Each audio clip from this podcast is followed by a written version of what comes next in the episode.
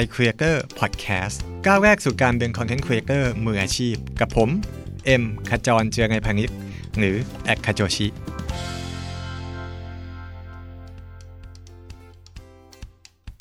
สวัสดีครับ ยินดีต้อนรับเข้าสู่ iCreator Podcast นะครับ วันนี้วันพุธเป็น Wednesday News นะครับ ก็เราจะมาเล่าข่าวให้ฟังนะครับ แล้วก็วันนี้มีข่าวที่น่าสนใจเยอะมากเลยเกี่ยวกับแวดวง Content Creator นะครับก็ไล่มาตั้งแต่ TikTok นะครับได้ CEO ใหม่ซึ่ง High Profile มาก ๆ นะครับ Facebook เปิดตัวฟีเจอร์ใหม่คือ Facebook Shop แล้วก็ Instagram Shop นะครับข่าวนี้สะเทือนวงการ e-commerce แน่นอนนะครับแล้วก็ข่าวสุดท้ายคือ Google ออกอัปเดตเอ่อ Core SEO เวอร์ชันใหม่นะครับแน่นอนกระทบกับทุกคน ที่ทำเว็บไซต์ทำ SEO หรือว่าทำแบรนด์ที่ทำเว็บต่างๆนะครับกระทบหมดเลยนะครับ ก็ถือเป็น 3 ข่าวดังแล้วก็เป็น 3 ข่าวที่ใหญ่มากๆ แล้วก็มารวมอยู่ในสัปดาห์เดียวนะครับ เอาเรื่องแรกก่อนนะครับ คือทาง TikTok เนี่ยเมื่อคืนนี้ ได้มีการประกาศนะครับว่าได้เอ่อ CEO คนใหม่แล้วนะครับ ก็ชื่อคุณเควินเมเยอร์นะครับ ซึ่ง เป็น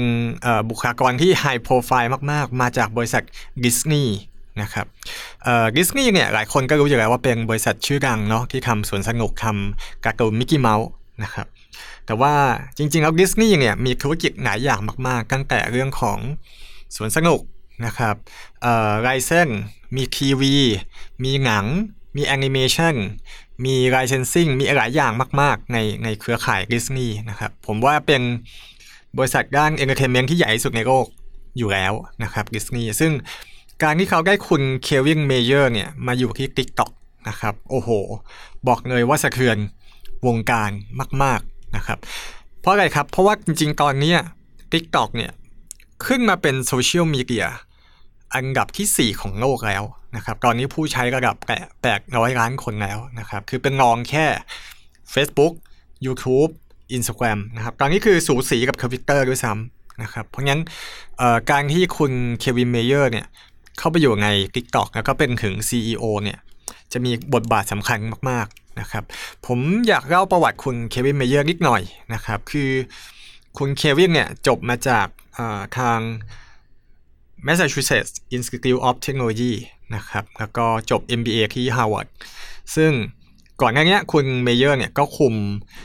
ดิจิทัลแพลตฟอร์มหลายอย่าง ตั้งแต่เว็บ playboy.com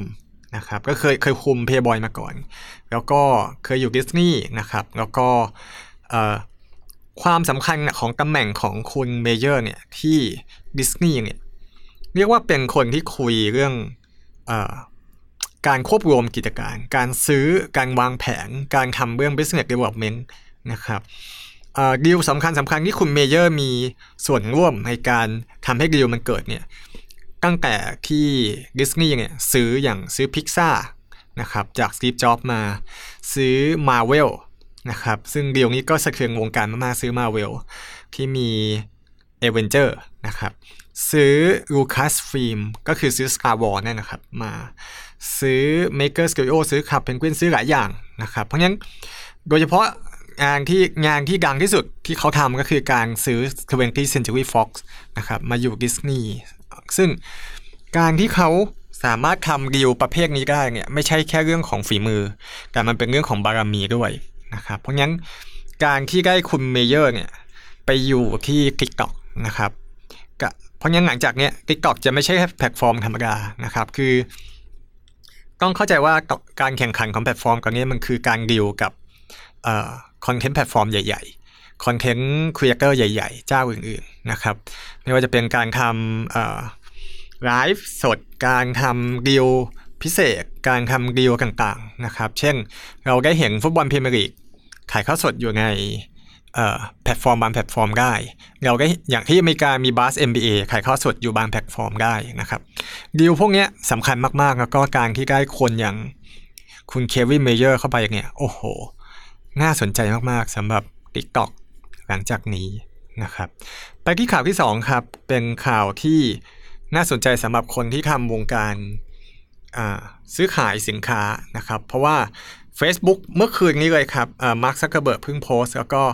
ประกาศว่าเขาได้เปิดตัว Facebook และ Instagram Shops นะครับ แค่ชื่อก็ก็น่าสนใจแล้วนะครับ Facebook Shop Instagram Shop อยู่ในแพลตฟอร์มเดียว นะครับ คือก่อนหน้านี้ Facebook ได้มีฟีเจอร์อย่าง Marketplace นะครับ ซึ่ง Marketplace เนี่ยจะเป็นแหล่งรวมที่เราจะไปขายสินค้าอะไรก็ได้นะครับ แต่ว่าสุดท้ายก็ไม่ค่อยมีคนใช้เยอะมากนักนะครับ ก็อาจจะไม่ได้ตอบโจทย์กับแพลตฟอร์ม แต่ว่าตอนนี้ Facebook ได้เปิดตัวฟีเจอร์ใหม่ก็คือ Facebook Shop แล้วก็ Instagram Shop หมายความว่าถ้าคุณ ใช้ Instagram แล้วคุณเป็นร้านค้านะครับแทนที่คุณจะคอยโชว์รูปสวยๆ ก็บอกว่าถ้าอยากได้ให้ inbox มาเนี่ยตอนนี้มันจะมีปุ่มที่คุณสามารถสร้างสร้างแคตตาล็อกสินค้าเข้าไปได้ กดเข้าไปปุ๊บ คุณให้คนเลือกซื้อสินค้าได้ เห็นราคาสินค้า เห็นตัวอย่างสินค้า เห็น description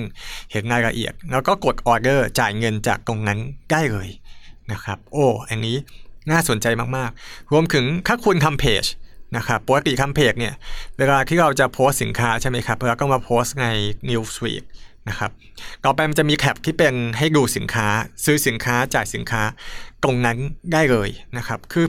จริง ๆ Facebook ก็มีฟีเจอร์ทำซื้อขายสินค้าอยู่บ้าง แต่ว่ามันยังไม่ powerful ก็ยังไม่ดีพอแล้วเอาจริงๆ คนใช้ไม่เยอะนะครับ เพราะงั้นการที่ Facebook เปิดตัวฟีเจอร์นี้ขึ้นมาแปลว่าเขาเอาจริงแล้วในหมวด e-commerce นะครับ ซึ่งก็จะสะเทือนแน่นอนสำหรับคนที่ทำ e-commerce ในหลาย ๆ แพลตฟอร์มนะครับ เชื่อว่าคนที่ทำแพลตฟอร์มอย่าง Lazada Shopee หรือว่าทำแพลตฟอร์มให้คนมาขายของในเว็บไซต์ต่าง ๆ เนี่ย ก็จะต้องหันมาลองดู Facebook Shop แล้วก็ Instagram Shop มากขึ้นนะครับ ข่าวนี้ผมว่าเป็นข่าวที่น่าสนใจมาก ๆ ในมุม คนทำคอนเทนต์เหมือนกัน เพราะว่าช่วงหลังเนี่ยคนทำคอนเทนต์หลายคนก็เริ่มมีสินค้าเข้ามาเกี่ยวข้องใช่ไหมครับ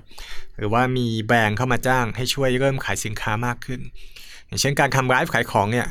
เฟซบุ๊กบอกว่ามีฟีเจอร์ช่วยให้คนสั่งออเดอร์ได้ด้วย เออ อันเนี้ยน่าสนใจมากๆนะครับ เพราะงั้นจับตาดูครับ ตอนนี้ยังเปิดให้ใช้เฉพาะในอเมริกาอยู่นะครับแต่ว่าเชื่อว่าอีกสักพักหนึ่งอย่างประเทศไทยที่เป็น เรียกว่าเมืองหลวงของ Facebook อยู่แล้วเนี่ยคิดว่าแป๊บเดียวก็คงมาประเทศไทยนะครับหลายฟีเจอร์เนี่ยมาใครก่อนด้วยซ้ำนะครับสำหรับ Facebook ก็ลองดูให้ดีครับ จับตาดูให้ดีฟีเจอร์นี้น่าสนใจมากๆ มาที่ข่าวสุดท้ายครับ ก็คือข่าวของ Google นะครับเอ่อ Google เนี่ยได้มีการออก Core Update นะครับเอ่อประจำเดือนพฤษภาคม 2020 ต้องเข้าใจก่อนว่า Core Update คือไร Core Update คือการปรับ แรงต่างๆใน Google นะครับใน SEO ให้มันมีความสดใหม่อยู่เสมอนะครับ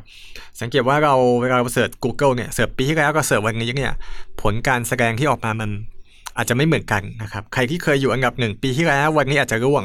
หรือว่าใครที่เคยอยู่อันดับหน้า 2 หน้า 3 Google อาจจะมาอยู่หน้าหนึ่งนะครับ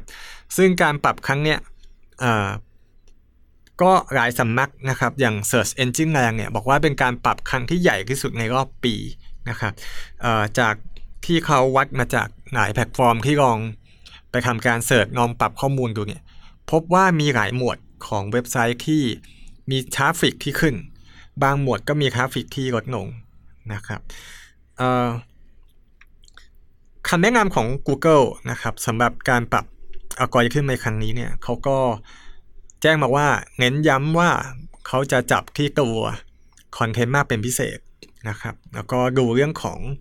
Mobile Experience มากเป็นพิเศษ ก็คือถ้าคุณทำเว็บไซต์นะครับประสบการณ์ของการอ่านประสบการณ์ของการแสดงผล ความเร็วที่มันแสดงผลบนมือถือ จะเริ่มมีบทบาทมากขึ้นเรื่อยๆนะครับ หลายคนตอนนี้เวลาดูเว็บไซต์ออกแบบเว็บไซต์เนี่ยยังคงใช้บนคอมพิวเตอร์อยู่นะครับแต่ว่าบอกเลยว่าตอนนี้ คนเข้าเว็บส่วนใหญ่เข้าผ่านโทรศัพท์มือถือนะครับเพราะงั้นคุณคงต้องดีไซน์เว็บให้เหมาะกับโทรศัพท์มือถือ แล้วก็ดูเรื่องของความไวเรื่องของแรงต่างๆ หรือว่าความง่ายในการใช้งานมาก ๆนะครับ ซึ่ง Google เองก็มีเครื่องมือหลายอย่างที่เอาไว้ทดสอบไม่ว่าจะเป็นเพจสปีดนะครับวัดความไวของหน้าจอเว็บเรานะครับ หรือว่าดูเรื่องของ usability ใน ในเว็บเราว่าเออใช้งานได้ดีมากน้อยแค่ไหน การอัปเดตครั้งนี้ก็จะไปจับที่ตรงนี้ครับ จับที่ตัวคอนเทนต์จับที่ความไวในโทรศัพท์มือถือนะครับ แล้วก็การวาง ad วางโฆษณาต่างๆเนี่ยมันรบกวนผู้ใช้ไหมนะครับ มีการวางหัวข้อ การวางข้อมูลต่างๆเนี่ยได้เหมาะสมมากน้อยหรือเปล่านะครับ แล้วก็ ประเภทของ content ก็สำคัญเหมือนกัน คือ เนื้อหาที่ลงไปเนี่ยจะต้องมีความเกี่ยวข้องโดยตรงกับ headlineนะครับ แล้วก็ไม่ได้มีเรื่องของการหลอกให้คลิกหลอกต่างๆนะครับ รวมถึง original content original information เนี่ยจะได้รับการ ranking มากเป็นพิเศษ อืมอันนี้ผมว่าน่าสนใจนะครับ แล้วก็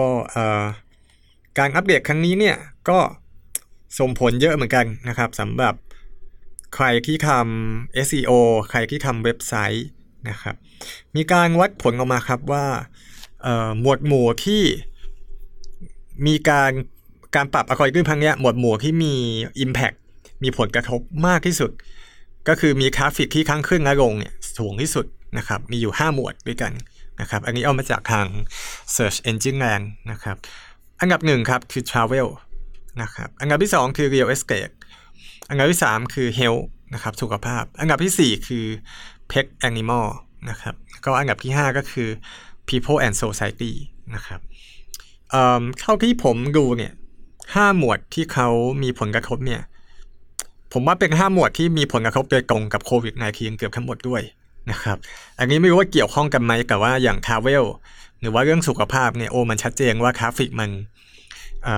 มีการแกว่งมากในช่วงโควิด -19 ทั้งขึ้นและลงนะครับเพราะงั้น Google อาจจะปรับประกอยขึ้นให้มันเหมาะสมมากขึ้นในการ ใครจะหาข้อมูลเกี่ยวกับโควิดใครจะหาข้อมูลเกี่ยวกับสุขภาพนะครับ ก็เลยจะมีผลเรื่องนี้เยอะ หรือว่าใครจะหาข้อมูลเกี่ยวกับการท่องเที่ยวเนี่ยช่วงโควิด ก็มีผลมากๆเหมือนกัน เพราะงั้นการปรับประกอยขึ้นพังนี้ก็ ผมว่าส่งผลกระทบเยอะนะครับ แล้วก็อยากให้ลองจับตาดู Google Analytics ของเว็บของคุณให้ดีว่าเออทราฟฟิกของเราในช่วงนี้เป็นไงบ้างนะครับ อาจจะต้องดูประเภทวันกับวันเลยทีเดียวว่า มันมีความแกว่งมากน้อยแค่ไหนนะครับขอบคุณที่ติดตามกันนะครับติดตาม i c r e a t o r Podcast ได้ทุกวันจันทร์ถึงศุกร์นะครับเวลาหนึ่งทุ่มตรงทาง iTunes Podcast นะครับ SoundCloud Spotify แล้วก็ทาง YouTube ด้วยนะครับ วันนี้ผมเอ็มขจรเจียรนัยพานิชย์ หรือว่า at khajochi ลาไปก่อน พบกันใหม่ episode หน้า สวัสดีครับ